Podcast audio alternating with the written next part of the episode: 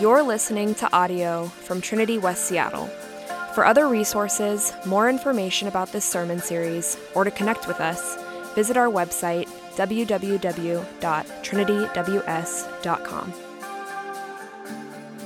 Hey, good morning. My name is Joel, and I'm one of the pastors here. So glad to see you all here. I'm going to pray as we get uh, to diving into God's Word together here this morning.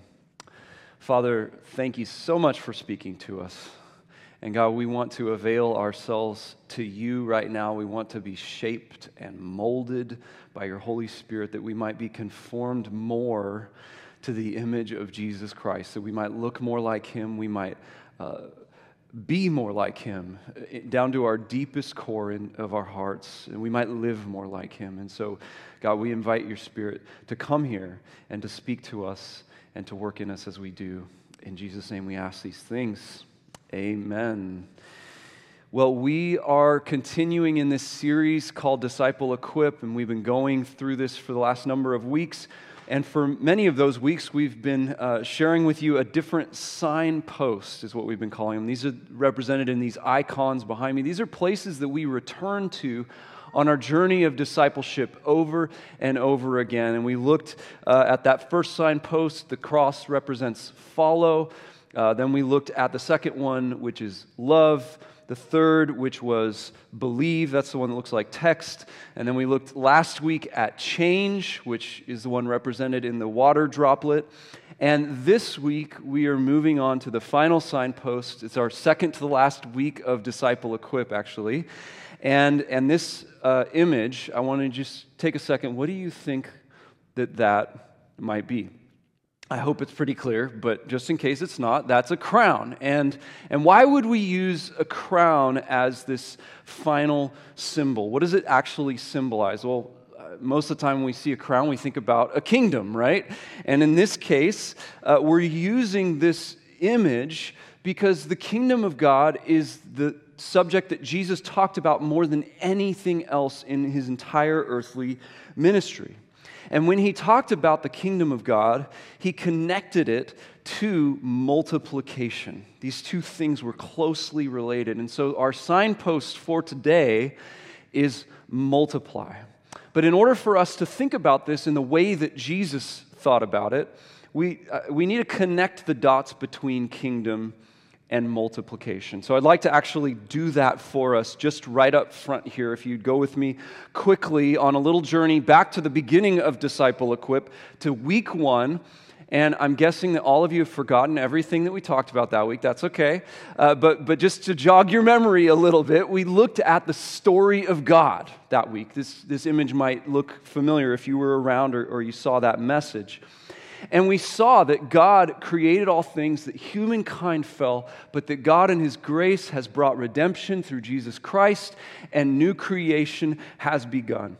And so, looking back at that first, uh, first part of the story of God, creation, we see when we look at Genesis 1 that God, when He created humankind, He commissioned humankind, and He said, Be fruitful and multiply. And so God uses this word right there at the very beginning of Scripture. Later, after humankind has fallen into sin, he promises, God promises that Jesus would come as a great redeemer, and he would come through Abraham's family line. And God promises this, and he tells Abraham, he takes him outside and he says, Come here and look at these stars in the sky. See if you can count them, Abraham. And of course, the whole point of it is that Abraham can't count them. And He's like, nope, sorry, can't do it. There's too many to count. And God says to him, so will your descendants be. And so the point is, God's plan, God's purpose has always been one of multiplication. This has been from the beginning of creation. But with Jesus, we see this plan finally coming to fruition through the multiplication of disciples. And as disciples of Jesus, we are actually descendants of Abraham, believe it or not. Even if you don't have a single drop of Jewish blood in your body, you are a descendant of Abraham, and we have become as innumerable as the stars in the sky.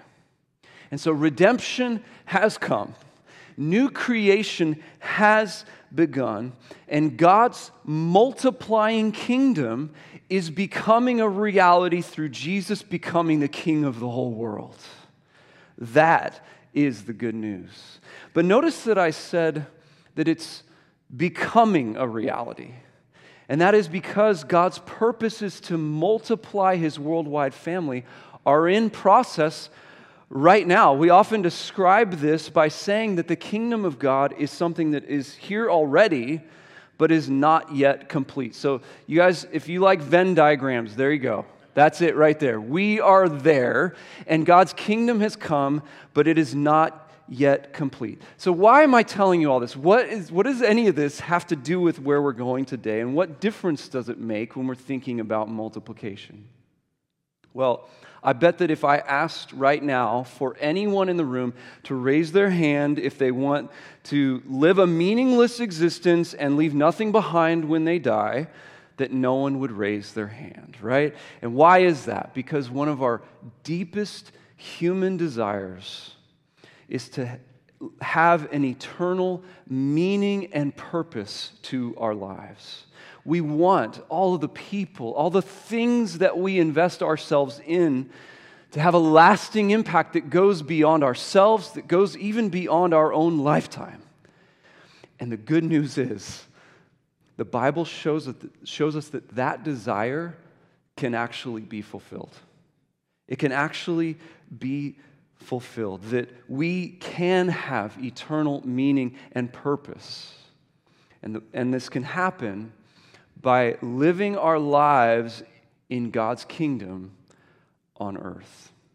And I know that as I talk about that, we even talked about that earlier this year when we went through the series uh, in Matthew's gospel, which we will come back to in the coming year. But when we talk about the kingdom of God, I, I, can't tell you how often I have felt and how often people have told me they have felt that this is an abstract concept and it feels really vague and kind of amorphous and hard to grab hold of. So, what do we mean when we say participating in God's kingdom on earth? How do we participate in God's kingdom on earth? Well, if you ever want to take an abstract or kind of complex idea and find a place where it's really simplified and distilled down to its uh, most potent form, good place to, to find that is in a children's Bible. And the Jesus Storybook Bible says that the kingdom of God is wherever God is king. Pretty simple, right? Actually, I really like that. I actually learned a lot about the kingdom of God through that one statement. But here are three ways that we actively participate in it. How do we participate in God's kingdom on earth? Number one, we live according to his will. This is the fulfillment of Jesus' prayer. He says, in his prayer God in heaven, our Father, your kingdom come and your will be done on earth as it is in heaven. The point is, is as we pray that, we are supposed to not only be the place where God is reigning as a person, but He is supposed to reign through us. So we live according to His will. We are living and participating in God's kingdom on earth as we live under His reign. Secondly, stewardship and worship. Revelation 5 says that God has made us a kingdom and priests, and we shall reign on the earth. Well, as we talk about being king, uh, kingdom and priests, that kind of can feel even more abstract or more strange to our ears. But the idea is that the kingdom and priests are offices for stewardship and worship as, as we are a part of this kingdom, we're kind of like little tiny kings, and God is our great king, and He's placed us here on earth to take care of what He has made. And then, as priests, our job is to lead the procession of praise, to, to, to participate in God's creation, worshiping Him and pointing to Him as it flourishes and functions in the way that He has made it to be. If you want to make that super practical, Stewardship and worship play out in the context of uh, how we do our families, how we do our friendships, how we do work. We looked at that when we, when we did our series earlier this year on Made to Flourish.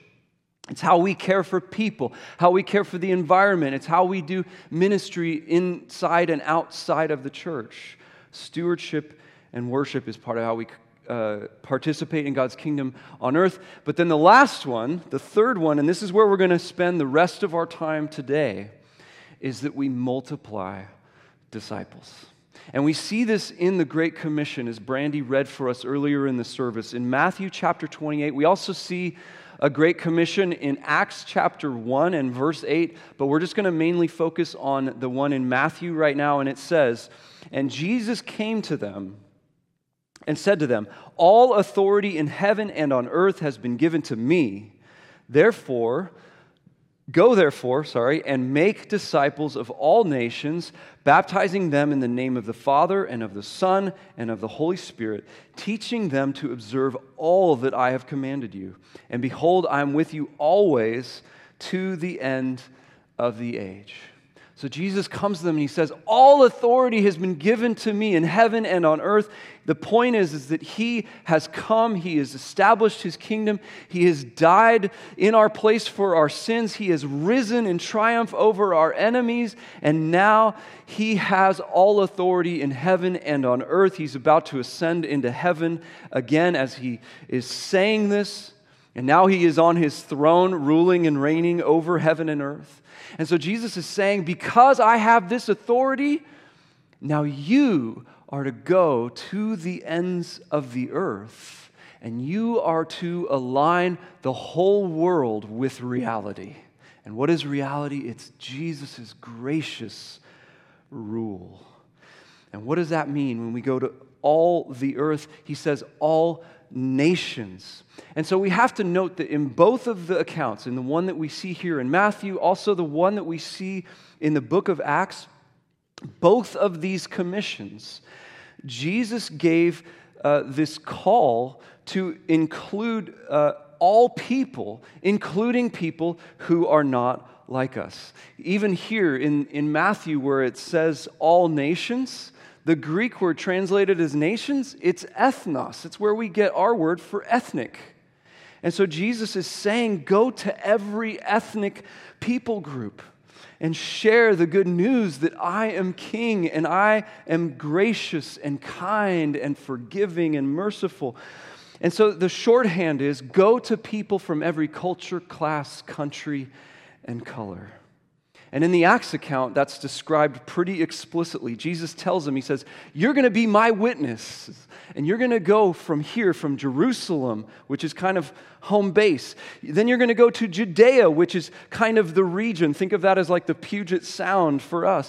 And then he says, Now you're going to go to Samaria, which are the enemies of uh, the Jews at the time, and they're across the border. And then he says, Go to the ends of the earth, go to people everywhere. And by the grace of God, this, for the past 100 to 150 years, the evangelical church has, has made immense strides in fulfilling this Great Commission. We, we've done a great job in many ways. Uh, if you go to the Joshua Project, which is a pretty fascinating website that talks about this, they say that over half of the people groups on planet Earth have been reached, and most of those have been reached in a very meaningful way. So, can we just celebrate that? Praise God. It's incredible. But there have been two unintended consequences from this kind of global missions emphasis. And I'd like to share those with you. The first one is that in many ways, we've lost a local emphasis. Because after thousands of years of Christendom, multiplication locally has just kind of become assumed. Many people began to think that because, for example, their family was Christian, that their kids then would be Christian, and therefore multiplication, you know, it seemed to them was just sort of on this autopilot, right? Now, I, I don't think that almost anybody in America probably believes that anymore since less than 50% of the population now belongs to a church. But it has been a common misconception for a really long time, and therefore we've lost uh, the local emphasis. But the second unintended consequence from this church view and this global emphasis on missions is that we've also lost an ethnic emphasis locally. Meaning that while we've funded cross ethnic or cross racial missions across the globe, the U.S. has grown increasingly secular, and the church has largely ignored the problem of voluntarily segregated worship and ministry right here at home. And this is due to our racialized history and forced segregation in our past. And as a result, the evangelical church has largely seen the call to go make disciples of all nations as being something that's only done uh, with missionaries and done overseas. But that's not Jesus' intention. Disciples of Jesus multiply disciples of Jesus everywhere. And we don't only go to the nations across the globe, we also go across the street. We also go across the office, even if right now your office is virtual, right? We also go uh, to, across the racial or the cultural divides that keep us from one another. This includes everyone, those even who have come to our nation from other nations. And so we make disciples of all nations, including our own. And Jesus, he said that when we make disciples, he said to baptize them. If we go back to that Matthew 28 passage. He says to baptize them. And this is the initial mark of following Jesus. If you remember last week in our change signpost, we talked about how baptism is an outward sign of an inward change. But Jesus also said that we must also teach them to observe or obey all that he has commanded. That's further discipleship towards spiritual maturity. So that's ongoing change. We don't just need that beginning change, we need the ongoing change. And so, a key part of participating in Jesus' kingdom is responding to the fact that as the resurrected Lord, he has all authority in heaven and on earth, and we want everyone everywhere to fall under and in line with this reality. We want to go make disciples. But how do we do it? How do we make disciples? Sometimes this can feel equally abstract to talking about things like the kingdom of God.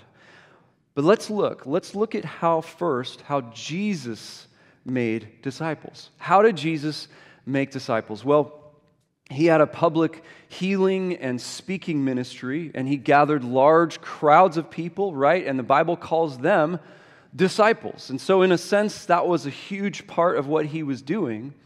But by the time he had uh, died, and then after his resurrection, this number had shrunk down to about 120 people in Jerusalem.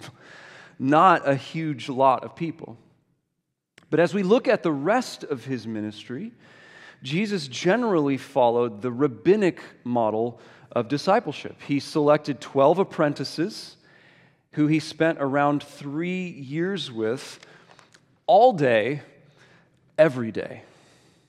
And so, if we want to follow Jesus' model of discipleship, church, this week, your assignment, listen carefully, this is your assignment go out and select 12 apprentices and then the 12 of them and you, you come together, you look at your calendars, you clear your schedule for the next three years, and you spend all day, every day with each other. And I already heard some laughs. Okay, good.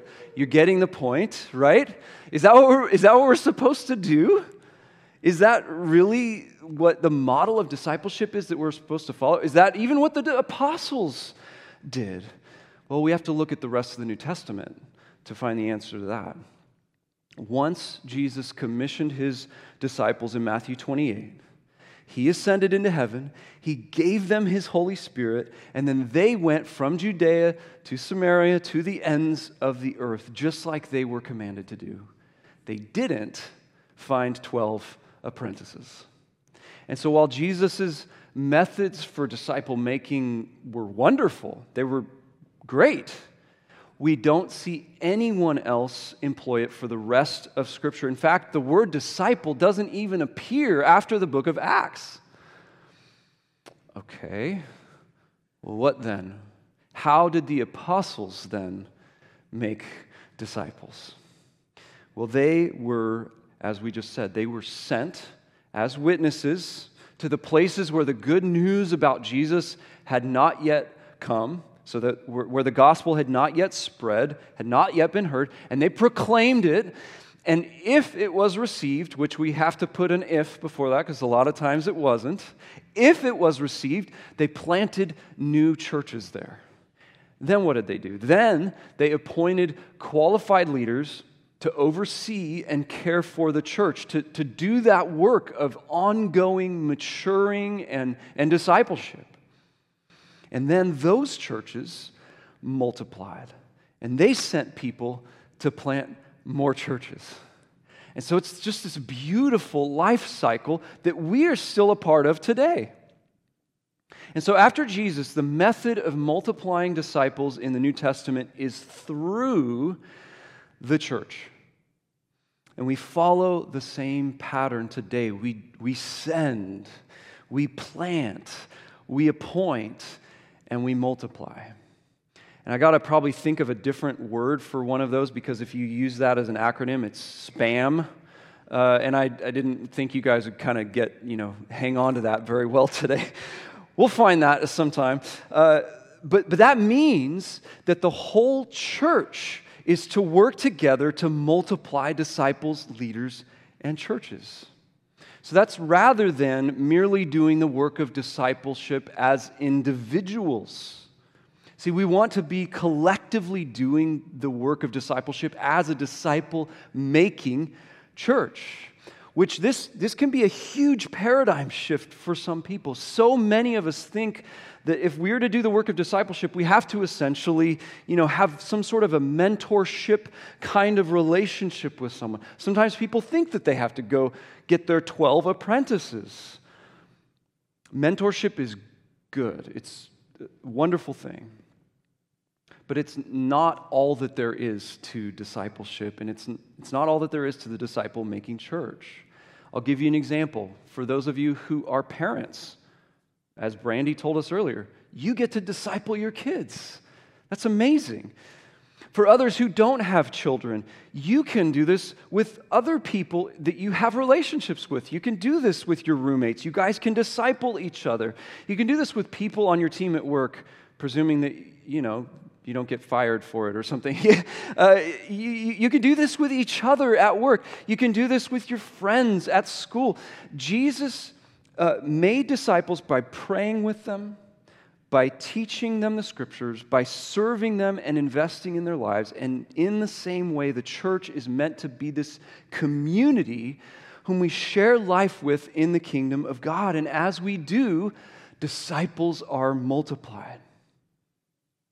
And so, Christian, I'm wondering, does that kind of lift a little bit of the load of discipleship off of your shoulders? I hope it does. Because if you've been thinking about it myopically and like you have to do it all, you have to be this one stop shop for discipleship, well, I hope that opens and expands your view to see that it's much bigger, that you are absolutely essential, but you are not alone that we get to do this together. But another problem that I want to address that so, is that so often people think that they don't have time for discipleship. I've actually had a number of conversations about this with people recently. I think that time is the biggest barrier to multiplying disciples, hands down, in our culture. And, and, and sometimes people feel like I don't have time to either be a disciple or to make disciples. And, and there may actually be some truth to that if that's how you feel. Uh, it, it may be true, but it may not be for a good reason. And here's what I mean we live in the busiest and most fast paced culture in the history of the world. Amen? We don't do anything slow. I mean, we can't even drive slow. I can't even drive down 35th at 25 miles per hour without losing my mind. Amen? So we, we, we're so used to fast, fast, more, more, that now burnout, fatigue, anxiety, chaos, they're in us and they're all around us all the time. And to make matters worse, we live in the information age where information is being multiplied at an incomprehensible rate. There's no possible way we can digest even the day's news every day. And on top of that, we are overscheduled. We pack things in as though we are not human beings and try to do more than what we were made to do. And so, what's the result? We try to escape because we're so overwhelmed. We're like, this is too much. I got to get out. And so then we try to escape by self medicating with food and with alcohol and entertainment and lust. And it doesn't make us any less exhausted, it only makes matters worse. And so then we go through this discipleship series, right? And I feel kind of like this guy who's giving you a message every week that you just don't want to hear because you're like, I don't have any more space in my life for more stuff. Don't give me more for my task list. This is burdening me. And yet, I would propose that in light of our purpose as human beings and as followers of Jesus, that we don't have time not to make disciples. If we don't feel like we have time, I would, I would just challenge all of us, including me, including myself, to take a closer look at how we spend our time. Are we investing our time into things that will truly last? John Piper says rightly that one of the great uses of social media will be to prove at the last day that prayerlessness was not from lack of time. Pretty convicting. I think he's right. That's one example of what I'm talking about. Is there some binge watching or phone scrolling or information consuming in your life that needs to just get cut out altogether. Some of you, as I'm talking about that, you're thinking, okay, I, have I've worked on my calendar. I've been really intentional about how I spend my time. I think a lot about this. And so, what am I going to do if I don't feel like I have enough time for discipleship? And, and there are many people here who are probably like that. And I would say, perhaps you are spending your time on the right things, but there's just too much of it. If that's the case, the answer is to come back to reality that you are a human being and you have limits. This is one of the lessons that God has to teach me over and over and over again. I'm always getting myself in to too much stuff. God has made you as a human being. You are not omniscient, you are not omnipresent. You have limits, and that's good for you. You're not God. And you can't do everything. And so perhaps it's, it's cutting back on some of those busy things, that, even when those are good things, in order that you can be healthier as a human being, but also more intentional about discipleship. There's one more thing that I want to dig into as we uh, think about feeling uh, like we don't have enough time. I would like to propose that you and I, as disciples of Jesus, do not have a discipleship on off switch, right? It, it, that that uh, you, you don't stop being a follower of Jesus at any point in time. Even, friends, when you're at work and you're handing in those TPS reports, you know what I'm saying? And you don't look a lot like a follower of Jesus sometimes in those moments. But, but it's even in those moments, you are still you. You still belong to Jesus. You're still his follower. You don't stop being a follower of Jesus when you know, you're helping coach your kid's soccer team or when you're having dinner with friends. You're still a Christian. And in fact, Jesus' expectation is not just that we surrender everything to Him, including our calendars, and we carve out that time for intentional discipleship, like worshiping here and, and living in community and practicing the disciplines and all these things. But Jesus also expects that you would live with intention everywhere that you go. Everywhere. Fun fact when Jesus said, Go make disciples, that word go could be translated as you go, meaning as you go about your life make disciples. So, this means that in many cases, the greatest need that we have is to just simply look at our lives differently, to look at our, our experiences, look at where we're investing ourselves with fresh eyes and see how God is giving us opportunities every single day to turn regular moments into discipleship moments. I'll give you an example. Uh, I was actually just talking with someone this week, and I've had this conversation several times throughout this, this sermon series uh, with parents of, of little children. And they'll often tell me things like, I just can't make quiet time with the Lord. It just it doesn't happen. By the time my kids are in bed, I collapse in my bed. And then I wake up and it's 5 a.m. and they're sitting on my face. And, and what am I supposed to do? I don't have quiet time. And that's true. Amen, parents? That's just reality.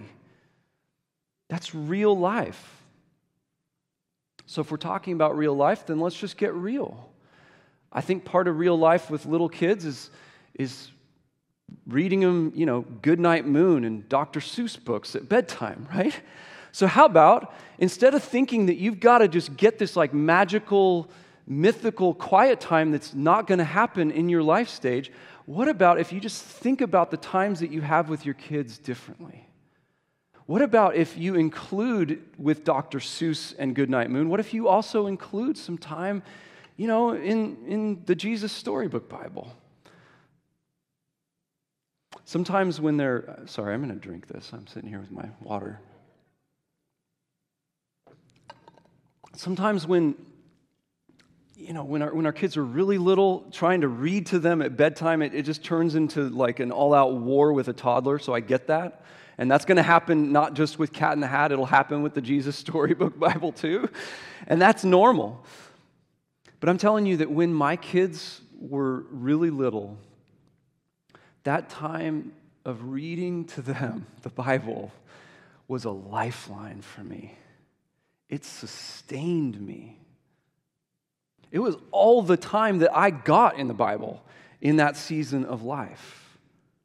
And now, as our kids got older, we actually moved our uh, time in the Bible and in family worship to uh, dinner time.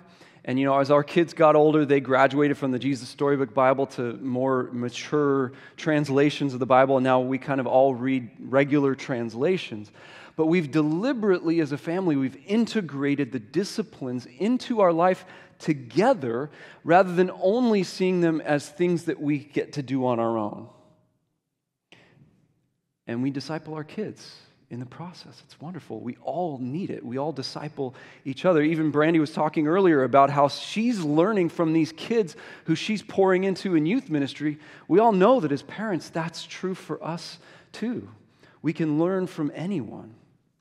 Now, as I've gotten, as our kids have gotten older, I've really enjoyed increasing my time uh, in personal devotions and, and all of that kind of thing. But there are life stages like time with the littles at home where you just have to take what you can get. And that is okay. And so we need to have fresh eyes to see our lives and see where are these opportunities to turn moments into discipleship moments. I'll give you some other examples. What about when you're grabbing beers with your buddy, or you're you know, helping someone on a house project, or you're chaperoning the kids on their school field trip, or whatever? What if you include in those times conversations about what God is teaching you? What if, what if uh, you even ask the person, people that are with you, the question, What is one thing that God is teaching you right now? I think it's a great question to spark a discipleship conversation. And if you're, of course, if you're with Christians and you're asking those kinds of questions, you could even pray afterwards. And now you've turned a regular moment into a discipleship moment, which we know as disciples is really every moment. So maybe maybe you do need to reevaluate your calendar. Maybe you do need to surrender your calendar to Jesus and allow him to dictate how you're spending your time. But perhaps you've also maybe you've already done that. And if that's the case, maybe you just need to think bigger as to what constitutes discipleship. That, it, that it's not just you know, scheduling a coffee meeting, but it's, it's, it's sharing life. I would like to close now by reflecting on how other people have discipled you, and then close with the story of Paul. So let's just ask this question How has the church discipled you? If we're saying that the church is how disciples, uh, who, who makes disciples, let's think about how has the church had an impact on your own life? How has the church discipled you? What, what had to happen in order for you to be here today even if you're wherever you're at on your journey even if you're just now getting exposed to who jesus is for the first time? What had to happen? Well the apostles had to be faithful to the great commission right that had to happen for you to be here today. Then the gospel had to go to the ends of the earth, and, and it has. And then for thousands of years, one person told another person about Jesus, and that person repented, they put their trust in him, and then the church baptized them. And the church taught them, discipled them, taught them how to follow Jesus. And that happened one person at a time until you arrived at the place where you are at today, where you are at on wherever you are at on this journey of following Jesus. And so if you're a Christian, God, in His grace, He pursued you through other people, through all of that history. If you're not a Christian, we hope, and our prayer even this morning was that you would meet Jesus and that you would have an encounter with him today. If you don't know him, if you've got questions, concerns, objections to Christianity, we want to be a safe place for you to dialogue about those things. So come and grab me or another leader after service. We would love to talk to you about what it means to be a Christian. But for those of you who are Christians, God pursued you through other people being faithful to the Great Commission. Think about that. Think about who those people are. Think about how you wouldn't be here without them. Who has discipled you? Was it a parent?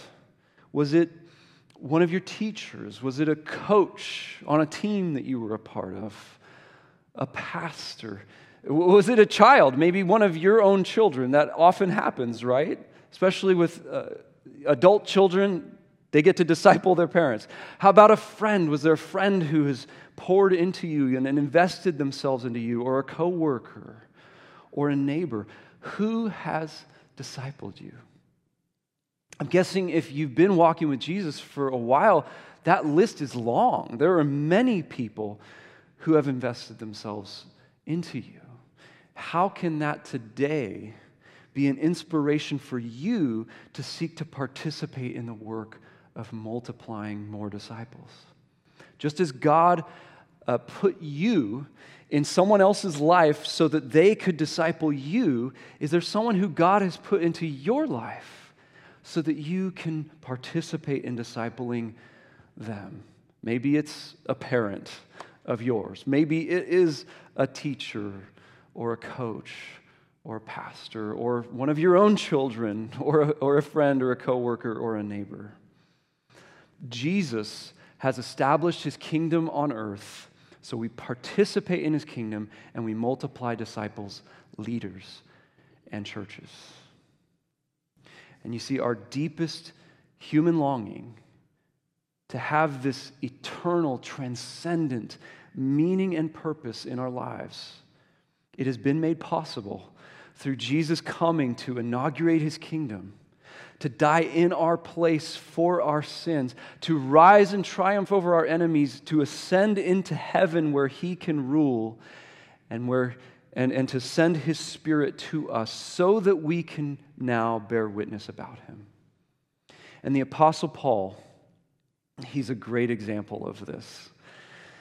The Apostle Paul, when we, when we first are introduced to him in Scripture, he's actually presented as an enemy of Christianity. He's executing Christians or approving of their execution, he's having them in prison, he's persecuting them. And it says in the book of Acts uh, that, that he's this enemy of Jesus. It says, Saul still breathing threats and murder against the disciples of the Lord. And, and he's, he's approved of the execution of Stephen and some of the early leaders in the church. And after all of that has taken place, he's now traveling to Damascus. He's on this road, and this light from heaven appears, and it shines down on Saul, and he is immediately blinded. And he falls down onto the ground, and he realizes that what has just happened to him is he has just encountered the risen Jesus on the road. And Jesus says to him, He says, Why are you persecuting me?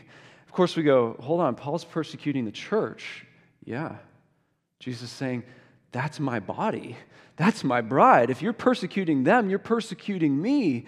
And Saul is, is, is on the ground. He's recognizing, oh my gosh, I've been on the wrong team this whole time and he switches teams, but he's still blind, and he goes uh, to Damascus, and God sends an, another Christian guy there, a guy named Ananias, to pray for him, and it says that scales fell from his eyes. And the immediate thing that he does after he's no longer blind is he goes and he gets baptized. And then he eats because he's probably really hungry. I don't know. I guess he hasn't been eating while he's blind or something like that. And then immediately after that, he goes to the synagogues to preach the gospel that the King and Savior of the world is the Son of God and his name is Jesus Christ. And then Saul, who we now better know as, know as uh, Paul, he then spends the rest of his whole life doing this. He's been transformed. He travels throughout the whole Middle East and Southern Europe. He's proclaiming the gospel. He's introducing people to this Jesus who he met on that road. And his, uh, his life is a direct answer to Jesus' command in Acts 1 8 that he, Paul, is Jesus' witness in Jerusalem, in Judea, and Samaria, and to the ends of the earth.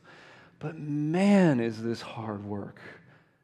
This is such hard work, and it's not just because he's experiencing this spiritual opposition and political opposition, which he most certainly was, but it was also because Paul was himself a Jew born into this Greco Roman world. But Paul, as a Jew, he, he has to adapt as he's sharing and spreading the gospel. He has to lay down his cultural preferences. He has to lay down his tradition. He has to take up his cross in order to share the gospel. And in 1 Corinthians 9, he says, I've made myself a servant to all, that I might win more of them. To the Jews, I became a Jew in order to win Jews. To the Greeks, I became a Greek in order to win the Greeks.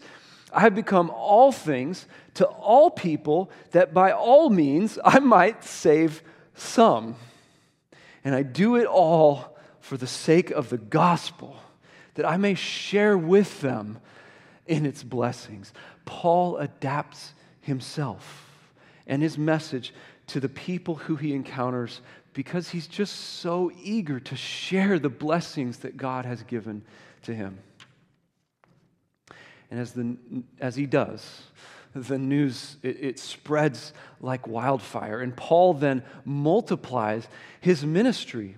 And a huge part of how Paul does that is he teaches others who teach others to teach others. He disciples others to disciple others who disciple others.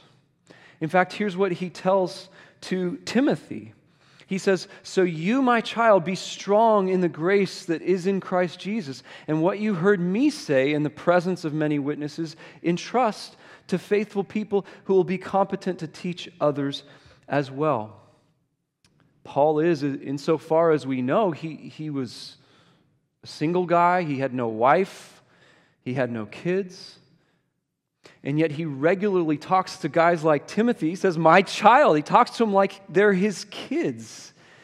He disciples them to disciple others who disciple others. Because you see, disciples are never dead ends. It doesn't matter if you're married or single, it doesn't matter if you have kids or no kids. Disciples are never dead ends. And Paul found his meaning and purpose first in trying to destroy Christianity until he met Jesus and everything changed and he found a new purpose. His new purpose was to multiply disciples, and he chose to do that work of discipleship first through spreading the good news about Jesus, and then through teaching other leaders and churches to do it. And he knew that because the Jesus that he encountered was not only alive, but that he was the Lord of heaven and earth. Paul knew that his legacy wouldn't just be productive or rewarding in this life, but also in the one to come. He would have lasting, eternal impact. And like Paul, no matter who you and I are, no matter where we have come from, we are all invited into this same calling, this, this same command to go and make disciples. What a joy that is. Let me pray and we'll respond. Father, we thank you for sending Jesus to redeem us, for sending your Spirit to fill us and to, to empower us for this work of multiplying disciples. And God, we, we just pr- profess, we, we, we confess that we need your help in that process. So often we fill our lives with too much stuff, we fill it with things that are not good for us. So, so often we feel like we just don't have the time. So often we cannot figure out what it looks like for us to cross cultural, ethnic, relational barriers in order to reach out to other people in your name. And so, God, I pray that as we respond to you right now, that you would solidify this desire in our hearts to, to, to have this fulfilled meaning and purpose in you and in what you have commissioned us to do through Jesus. We pray this in your name, Jesus. Amen. You've been listening to audio from Trinity West Seattle. For more information about our services or to connect with us, visit our website, www.trinityws.com. Thanks for listening.